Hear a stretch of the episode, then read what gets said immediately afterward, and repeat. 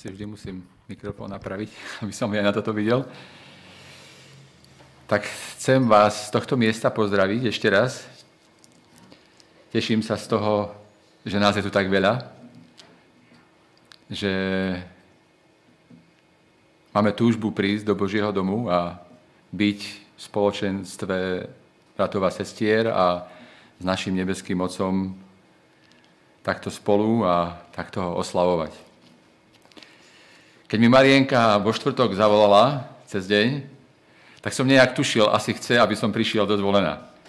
A pravda bola skutočnosťou a musím povedať, že sa vždy na vás teším a som rád, že som tu a chcem s vami otvoriť Božie slovo.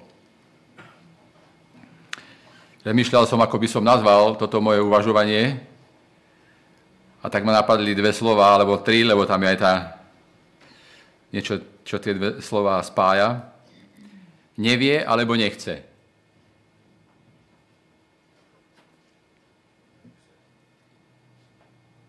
Toto je veľmi dôležitá otázka, keď vašim deťom zadáte nejakú úlohu a oni ho neurobia. Lebo sú za tým dva dôvody. Buď nechcú, alebo jednoducho nevedia. A my ako rodičia to potrebujeme zistiť. Keď dieťa donesie zlú známku zo školy, tak takisto môžu byť dva dôvody. Buď nechce a bolo lenivé sa naučiť, alebo ducho nevie, nepochopilo. Pamätám sa na jednu príhodu, na strednej škole. Naša matematikárka ochorela a prišla druhá na zastupovanie. A tá zistila, že vyše polovici, polovica triedy nerozumie danej látke. Boli to, myslím, rovnice, už neviem, či o jednej, či o dvoch neznámych, či aké, lebo sú rôzne. A povedala len toľko. Nepýtala sa, že či vieme, alebo nevieme ale povedala, zdvihnite ruky, kto tomu nerozumie. A tak vyššie polovica triedy zdvihla ruku. Ona nepovedala nič, zobrala kriedu začala vysvetľovať. Prešlo asi 10 minút, znova sa spýtala a už zostali iba dvaja, ktorí ešte nerozumeli. Vtedy som sa naučil jednu vec. Není jedno, kto vás učí.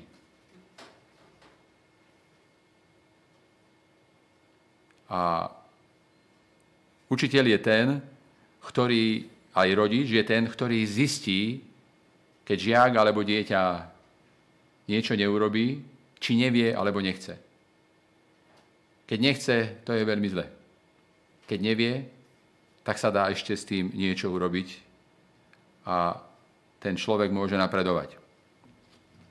Vybral som jeden príbeh, nad ktorým som už dávnejšie premýšľal. Je zapísaný v skutkoch Apoštolov v 5. kapitole a ten príbeh určite poznáme, ale ten príbeh ma oslovil z jedného dôvodu, ktorý vám chcem prezradiť tak budem čítať v 5. kapitoli od 12. verša. Apoštoli sa pravidelne schádzali Šalamúnovom stloporadí v chráme a konali veľké divy a zázraky. Ostatní sa neodvážili k ním pripojiť, ale všetci o nich hovorili s veľkou úctou. Pribúdalo čoraz viac mužov a žien, ktorí uverili v pána. Došlo to tak ďaleko, že ľudia vynášali na ulice chorých, na rohožiach a nosidlách, aby na nich mohol padnúť aspoň Petrov tieň, keď bude prechádzať okolo. Ba mnohí prichádzali do Jeruzalema aj zo širšieho okolia a prinášali svojich chorých a posadnutých zlými duchmi. A všetci boli uzdravení. Pribúdanie veriacich však vyvolalo veľkú žiarlivosť a strach vo veľkňazovi a jeho prívržencoch Saducejov. A tak dali apoštolov znova zatknúť, tento raz do meskej väznice. Ale aniel otvoril v noci dvere žalára, vyviedol apoštolov von a povzbudil ich. Nebojte sa, choďte naspäť do chrámu a hovorte všetkým, ako môžu získať nový život Ježišovi Kristovi. Poslúchli ho a už na svitaní boli v chráme a učili. Medzi tým veľkňaz a jeho stúpenci zvolali zasadanie rady a kázali predvolať apoštolov. Ale keď strážcovia došli do väzenia, našli ho prázdne. Vrátili sa a ohlásili. Dvere žalára sú zamknuté, aj dobre strážené, ale keď sme odomkli, nikto nebol vo vnútri, nikoho sme tam nenašli. Veriteľ chrámovej stráže aj veľkňazí boli celkom zmetení, Nejako si to nevedeli vysvetliť, ale v tom, kto si pribehol a oznámil. Tí muži, ktorých ste včera uväznili, sú znova v chráme a pokojne vyučujú ľudí. Veliteľ tá i hneď utekal aj so strážcami, ale nezmocnili sa ich násilne, lebo sa báli, že ich ľud ukameňuje. Apoštoli sa dobrovoľne dali predviesť pred židovskú radu. Veľkňaz ich obvinil a hovoril, predsa sme vám prísne zakázali hovoriť o Ježišovi a pritom celý Jeruzalém o ničom inom nehovorí ako o ňom. A navyše na nás zvalujete zodpovednosť za jeho smrť. Peter odpovedal aj v mene ostatných apoštolov. Boha predsa musíme poslúchať väčšmi ako ľudí. To Boh našich pravcov skriesil z mŕtvych Ježiša, ktorého ste vy potupne pribili na kríž a usmrtili. Ale jemu Boh zveril veľkú úlohu Mesiáša a vysloboditeľa, aby svoj izraelský ľud zmenil od základu a odpustil mu hriechy. A my sme toho svetkami a takisto Duch Svetý, ktorého Boh dá každému, kto ho poslúcha. A potom ten príbeh pokračuje, kedy vstupuje do toho, do Gamaliel a vysvetľuje, prečo ich majú nechať na pokoji a pustili ich na slobodu a oni smelo kázali ďalej Božie slovo. Určite každý jeden z nás rád hovorí o tom, ako sme sa stretli s pánom Ježišom Kristom, ako sa nám postavil do cesty, ako zmenil naše životy. Každý jeden z nás môže hovoriť o tom, že tento život je lepší ako ten predtým, Radi rozprávame o tom, ako nás Ježiš Kristus vedie, ako nám pomáha a posilňuje nás. Radi rozprávame o tom, ako sa prejavuje Jeho moc v našich životoch. Ako Pán Boh robí v našich životoch zázraky a ako hlavne mení naše povahy. A každý deň si môžeme uvedomovať, že ten minulý život nestál za veľa. A Božia moc sa diala v tej dobe takým spôsobom, že v húfoch nosili chorých ľudí, postihnutých a učeníci ich uzdravovali.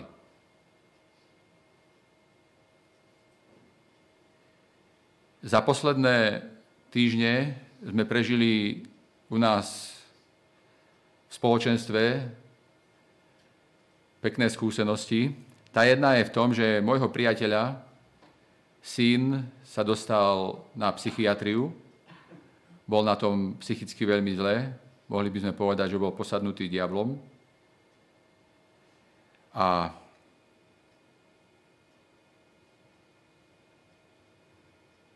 jeho rodina to ťažko niesla. Takisto aj my, lebo sme ich, ich poznáme. Situácia bola taká, že ľudia z personálu, z psychiatrie, boli tam veriaci a oni sa za ňoho takisto modlili aj na skupinke. A potom nastala taká situácia, že tá pani, čo sa s ním dosť často modlievala, otvorila Božie slovo a tým, že prečítala jeden žalm, tak jeho zdravotný stav sa v tej chvíli zmenil k lepšiemu. Na základe toho že bolo čítané Božie slovo. Božia moc sa prejavila. Teraz je v takej situácii, že už normálne komunikuje a môže rozprávať aj s rodičmi. Predchádzali tomu modlitby a každodenné pôsty. Božia moc sa prejavuje aj v dnešnej dobe. A ešte keď sa k tomu ako spoločenstvo pridáme, tak Pán Boh s tým nemá problém. Minulý týždeň sa stretávame online na začiatok soboty, takisto aj v sobotu, keď sme nechodili do zhromaždenia, sa pripojila jedna naša sestra, ktorá má rakovinu. A keď som ju počul rozprávať, s akým oduševnením rozpráva o živote, akú má radosť, aký má v srdci pokoj. A je úplne niečo iné, keď od takéhoto chorého človeka počujete citovať biblický text od Joba, že Ježiš Kristus sa postaví nad mojim prachom a vzkriesí ma, keď príde, je to úplne niečo iné, ako keď ho cituje zdravý človek. A musím vám povedať, že celý týždeň som žil z tejto skúsenosti a stále som ju mal pred očami, lebo pred rokom jej doktori dávali pol roka života. A ona už rok ďalší žije, žije a na jej nadšení a radosti sa nič nezmenilo. A práve naopak je povzbudením pre nás, ktorí sme zdraví. Aj učeníci prežívali vo svojich životoch Božiu prítomnosť. A verím tomu, že keď prežili túto skúsenosť, tak išli medzi svojho, svojich bratov a sestry a hneď im vyrozprávali, čo sa v ten deň stalo. Čo sa stalo v noci, ako aniel otvoril E, dvere žalára, ako ich vyslobodil a ako potom znova mohli kázať.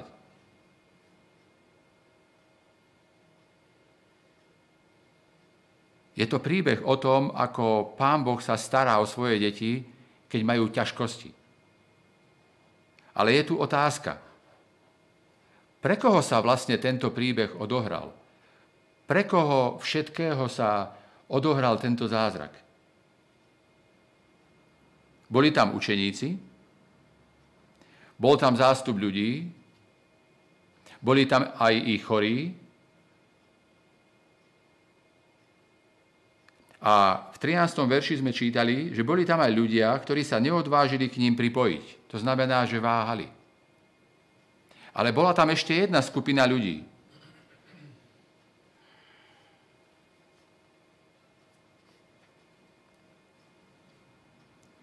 A tá skupina je opísaná, že pribúdanie veriacich vyvolalo veľkú žiarlivosť a strach vo veľkňazovi a jeho prívržencoch Saducejov.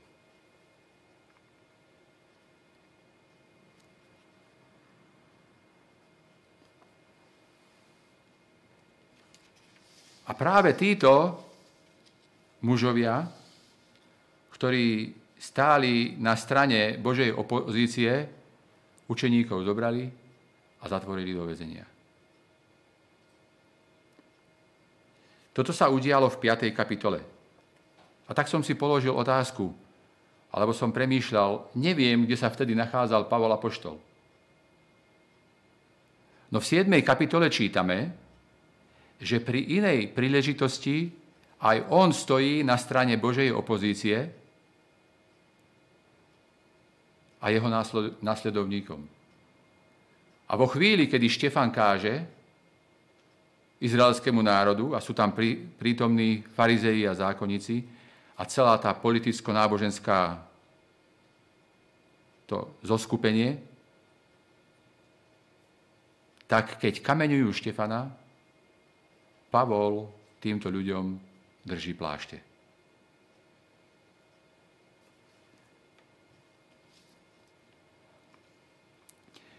Keď ideme o dve kapitoly ďalej, v 9. kapitole sa dočítame, že práve tohoto Pavla zastavil Ježiš Kristus, kedy sa s ním stretne veľmi zvláštnym spôsobom.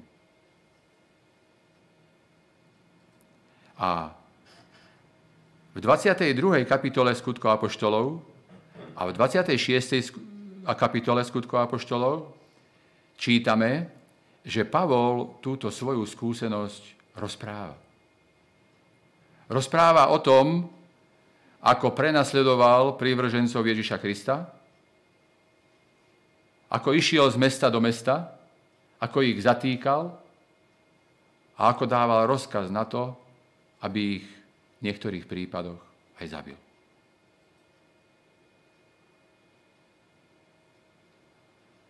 Má podobnú skúsenosť ako veľkňaz a saducejovia v príbehu, ktorý sme čítali. Len príbeh, príbeh týchto ľudí je od Pavlovej odlišný. Pavol počul klopanie na svoje srdce, kedy klopal Ježiš Kristus a mu odpovedal. No veľkňaz a saducejovia odpovedať nechcú. Ba naopak sa zatvrdzujú. Určite poznáte meno John Newton. Je to muž, ktorý napísal pieseň Tá vzácna milosť. Bol to muž, ktorý predával otrokov.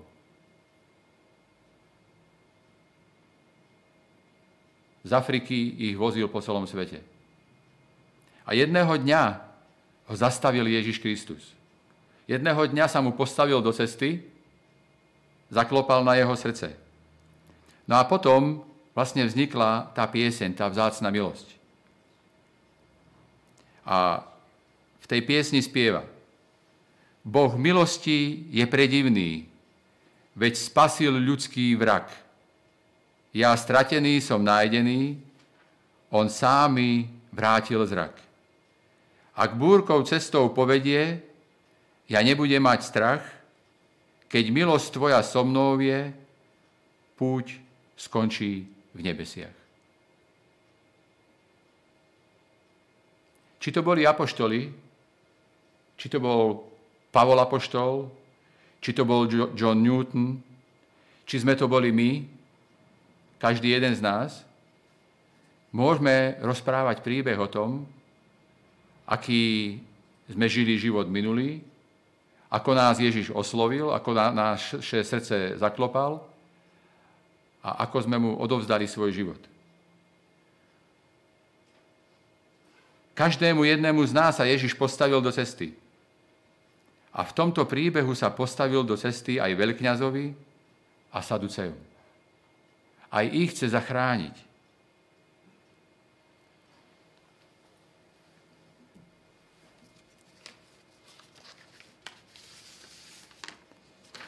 Ellen Whiteová svedectvách pre kazateľov, hovorí a komentuje tento príbeh takto. Môžeme vidieť, aké jasné dôkazy boli dané kňazom a zákonníkom a ako pevne odolávali Duchu Svetému. Tí, ktorí si činia nárok na najväčšiu múdrosť a zbožnosť, môžu sa dopustiť najstrašnejších, no pre nich osudných chýb. Ak dovolíme svojmu rozumu, aby bol pod vplyvom inej moci a stával sa proti Duchu Svetému. Pán Ježíš, predstavovaný Duchom Svetým, bol prítomný tomuto zhromaždeniu, ale oni ho nepoznali. Na okamih pociťovali usvedčovanie Ducha Svetého, že Ježiš je synom Božím. Avšak potlačili usvedčovanie ducha a boli ešte zaslepenejšími a zatvrdnutejšími než predtým. A keď spasiteľa ukrižovali, poslal im Boh vo svojom milosrdenstve ďalšie dôkazy v diele apoštolov. Znova ich volal ku pokáňu. Dokonca v strašlivom obvinení apoštolov, že zavraždili knieža života. Nebol to jedine ich hriech, že vydali na smrť Syna Božieho, čo ich vyradilo zo spasenia, ale ich vytrvalosť a zavrhovanie svetla a presvedčanie Ducha Svetého. Duch, ktorý pracuje v dietkach neposlušnosti, pracoval v nich a viedol ich hanobeniu mužov, skrze ktorých im Boh dával svedectvo. Nepriateľstvo vzbury sa znovu prejavilo a zosiľovalo sa každým ďalším odporom proti služobníkom Božím a proti posolstvu, ktoré mali hlásať.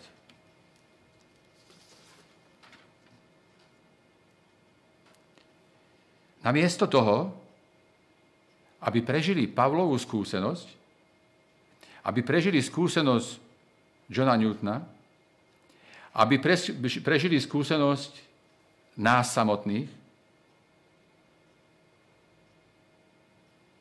zostali neoblobní. Ich srdce sa zatvrdzovalo viac a viac. A pritom Pán Ježiš mal jednu veľkú túžbu.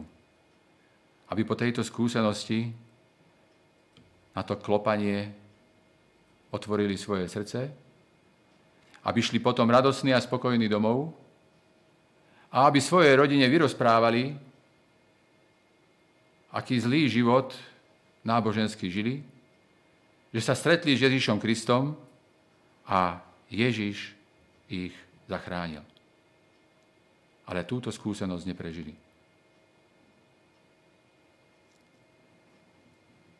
Ján v prvej kapitole v 9. verši hovorí, že každý človek, ktorý sa narodí na túto zem, tak je osvietený svetlom Ježišom Kristom.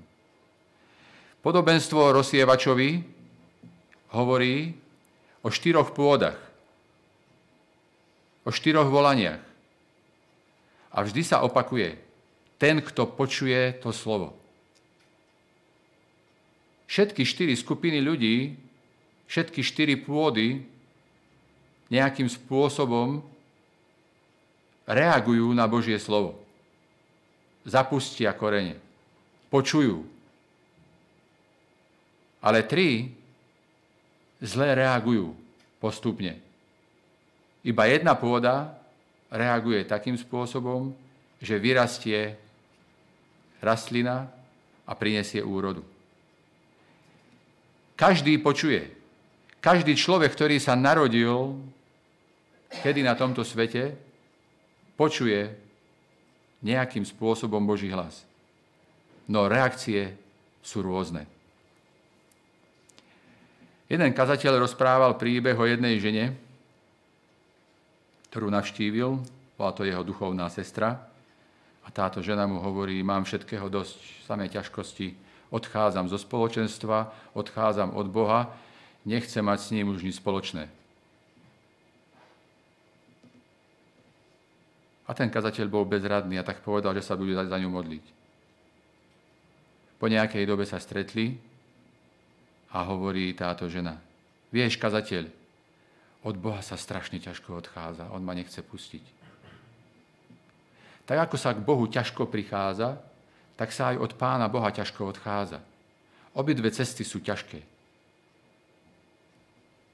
Niečo nás to stojí. Keď prichádzame k Ježišovi Kristovi, tak čítame, že máme zobrať na seba svoj kríž a máme zomrieť. Ináč povedané, vždy, keď Ježišovi Kristovi hovoríme áno, tak mu vlastne hovoríme, zabi nás. Prajeme si smrť starého človeka. Už nechceme, aby ten starý človek nás žil. Vždy, keď prichádzame k Ježišovi Kristovi, prajeme si svoju vlastnú smrť.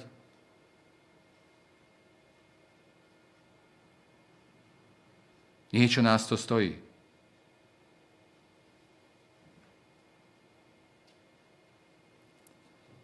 Ellen Whiteová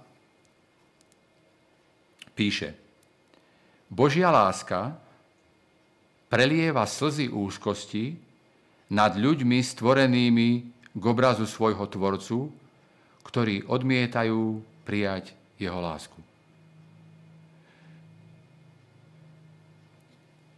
Keď niekto robí zlé a není nám srdcu blízky, nemáme s ním nejaký vzťah, a keď hovoríme o tom, že robí zle, tak sa nám stane aj taká vec, že použijeme iróniu. Neviem, či, ste, či to poznáte. Možno, že, ste sa pri tom už pristihli.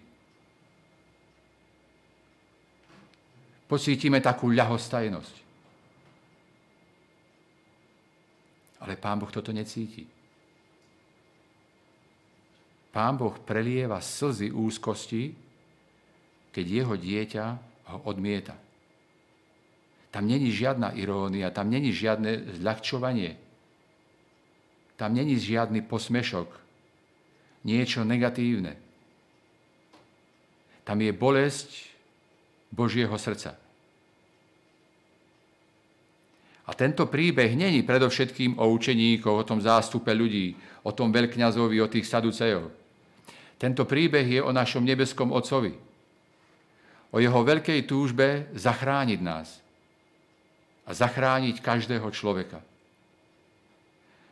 Vo víťazstve lásky Božej v knihe 5. 5. zväzku je napísané, že najbližšie pri Božom tróne, viete, kto bude sedieť?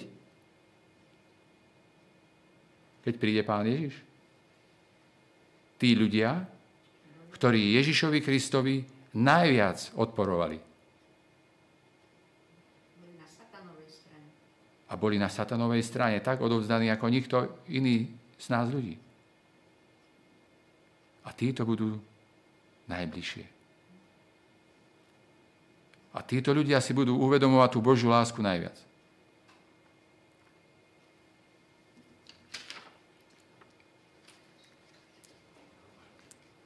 No o veľkňazovi a saducejov je napísané toto. A podobných ľuďoch. Každý nový odpor stiažuje poddanie sa. Ako vodcovia ľudu považovali kňazi a zákonníci za svoju povinnosť hájiť spôsob života, aký viedli. Museli predsa dokázať, že majú pravdu. Keď sa postavili do opozície proti Ježišovi Kristovi, pridával každý nový odpor novú pohnútku k tomu, aby zotrvali na starej ceste – Prípady ich opozície museli byť strážené ako vzácný poklad. A nenávisť a nepriateľstvo, ktoré tieto činy vyvolali, sústredili sa proti apoštolom. Duch Boží odhalil svoju, svoju prítomnosť tým, ktorí bez ohľadu na strach z ľudí alebo ich priazeň hlásali pravdu, ktorá bola zverená. Židia videli v prejave moci ducha svetého svoju vinu. A v odmietaní jasného dôkazu, ktorý im Boh poslal, ale napriek tomu nepovolili vo svojom bohaprázdnom odpore. Ich zatvrdelosť sa stávala čím ďalej tým rozhodnejšia a zapríčinila záhubu ich duší. Nebolo to preto, že by nemohli povoliť, pretože povoliť mohli – ale oni nechceli. Neboli snáď len preto jedine vinní a ani nezasluhovali jedine preto Boží hnev, ale zaslúžili si ho preto, že sa vyzbrojili charakteristickými známkami satanovými a svoj, vo svojom odpore ku pokániu znovu opakovali vzburu. Pripravovali si žatvu toho, čo zasiali Boh nevyhlasuje svoj hnev proti ľuďom jedine pre hriech, ktorým sa dopustili, ale preto, že si volia zotrvať v odpore, aj napriek tomu, že majú svetlo a známosť a opakujú svoje hriechy z minulosti. Nechcú sa ich vzdať. Keď sa podriadili, keby sa podriadili, bolo by im odpustené, ale oni sú rozhodnutí nepovoliť Svojou vzdorovitosťou vyzývajú Boha. Tieto duše sami sa dali satanovi a ten ich ovláda podľa svojej vôle. Tak, ako tomu bolo, keď sa zbúrili obyvatelia predpotopného sveta. Vtedy, keď zavrhli svetlo posolstva Noého, zabrdli do hriechu hlbšie, než kedykoľvek predtým a zdvojnásobili svoje hnusné zvyklosti. Tí, ktorí odmietnú nápravu v prijatí Krista, a v prijatí Krista nenachádzajú v hriechu ničoho reformujúceho. Ich zmýšľanie sa nesie duchom vzbury a nie sú a nikdy nebudú nutkaní k podrobeniu sa. Súd vyrieknutý Bohom nad predpotopným svetom znel, nevyliečiteľný. Skazou Sodomy boli obyvatelia najkrajšej krajiny sveta prehlásení, že, že sú nenapraviteľní z riechu. Oheň a síra z nebies strátila, strávila všetkých, až na Lota, jeho ženu a dve céry. Žena, ktorá nedbala príkazu Božieho, pohliadla späť a obrátila sa na solný stĺp.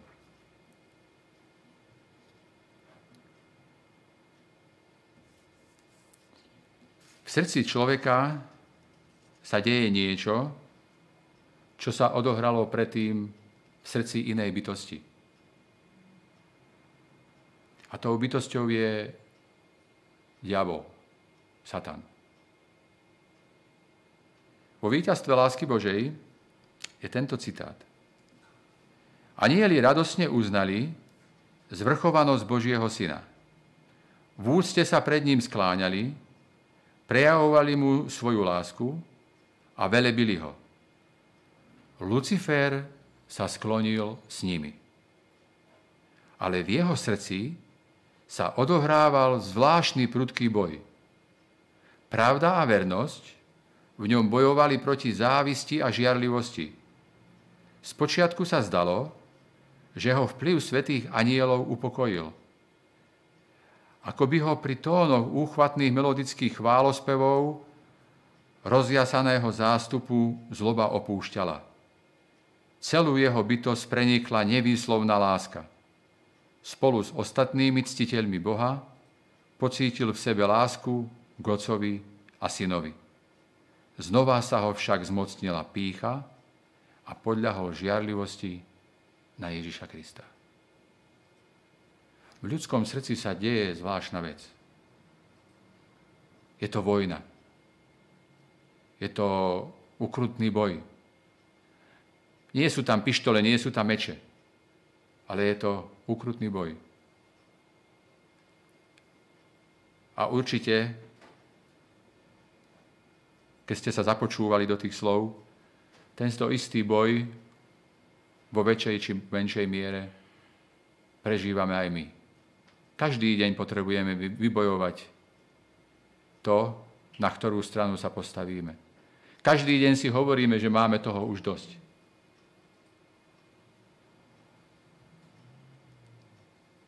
Ale záleží na nás, do ktorej skupiny sa každý deň postavíme. Do ktorého radu. Kto bude našim veliteľom. Či Ježiš Kristus, alebo Satan. V tej istej knihe, toto bolo na začiatku, toto bolo v Patriarchov a prorokov, toto je vo zvíťazství lásky Božej, príde deň, kedy to všetko skončí. A na ten deň čakáme. Ježiš Kristus sa po skončení tisícročia opäť vráti na zem. Pri tomto návrate ho bude sprevádzať zástup vykúpených ľudí i anielov, zostúpi v sláve svojej velebnosti a na jeho rozkaz stanú zo svojich hrobov bezbožní mŕtvi a oznámi sa im rozsudok. Bude to nespočítateľný zástup. Je ich toľko ako morského piesku. Ako sa však líšia od tých, čo vstali z mŕtvych pri prvom skriesení. Spravodliví vyšli premenení v rúchu väčšnej mladosti a krásy. Bezbožní však nesú stopy choroby a smrti.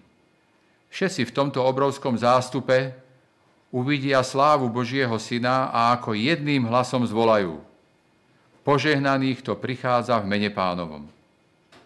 Tieto slová však neznamenali spodne, nezazneli spodnetu lásky ku Kristovi. Z neochotných úst si ich vynútila sila pravdy. Ako si bezbožní ľudia do hrobu ľahli, tak z nich povstanú s rovnakým pocitom nepriateľstva voči Kristovi a rovnako odbojne. Nebude im poskytnutý nejaký čas milosti na nápravu spáchaných hriechov. Nemalo by to nejaký zmysel. V ich hriešnom živote nenastal nejaký odmek srdca. Predlžený čas milosti by prežili rovnako ako čas prežitý na zemi. Nebrali by ohľad na Božie požiadavky a rovnako by sa búrili proti Bohu.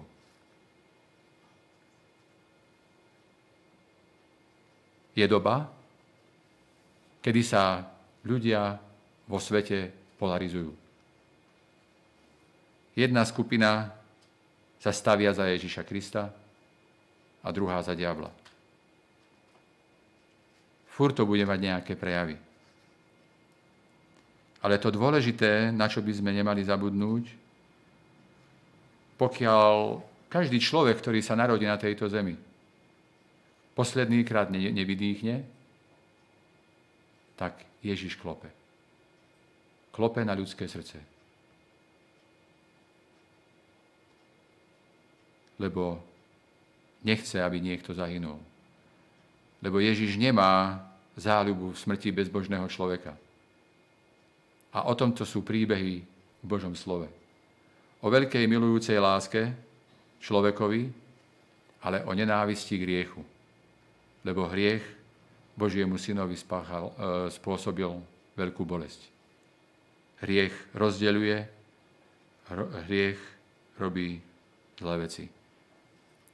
A Pán Boh Ježišovi Kristovi prišiel aby nás od tohto všetkého oslobodil. Prvé slova v patriarchoch a prorokoch sú Boh je láska. Posledné slovo v piatom zväzku víťazstva lásky Božej je Boh je láska. Tak ako Ellen Valitová začína prvú časť pentalógie, tak aj končí. Boh je láska. Amen.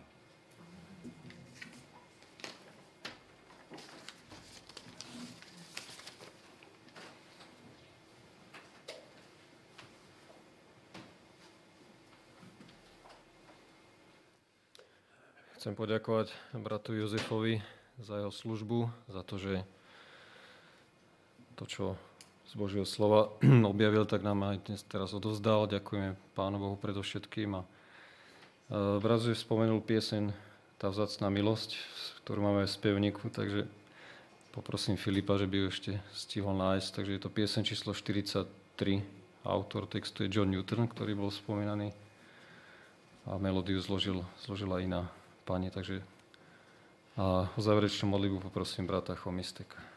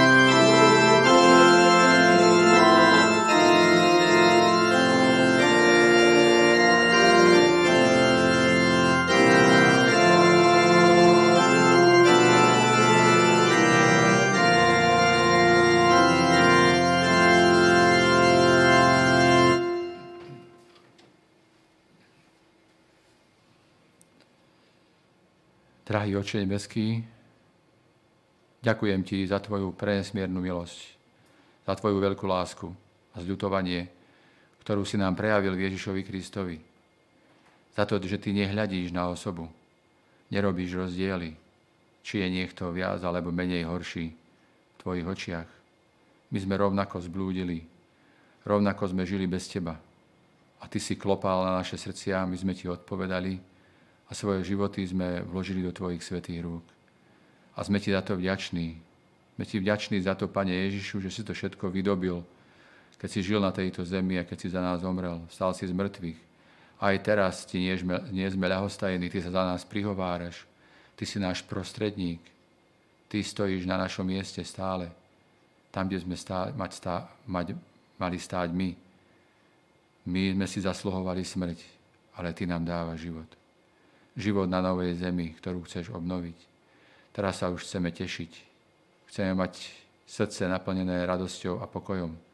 S týmto chceme takisto ísť dnes domov. Chceme ťa lepšie poznávať. A tak sa odovzdávame do Tvojho náručia. Lebo v Tvojom náručí sme bezpečí. Amen.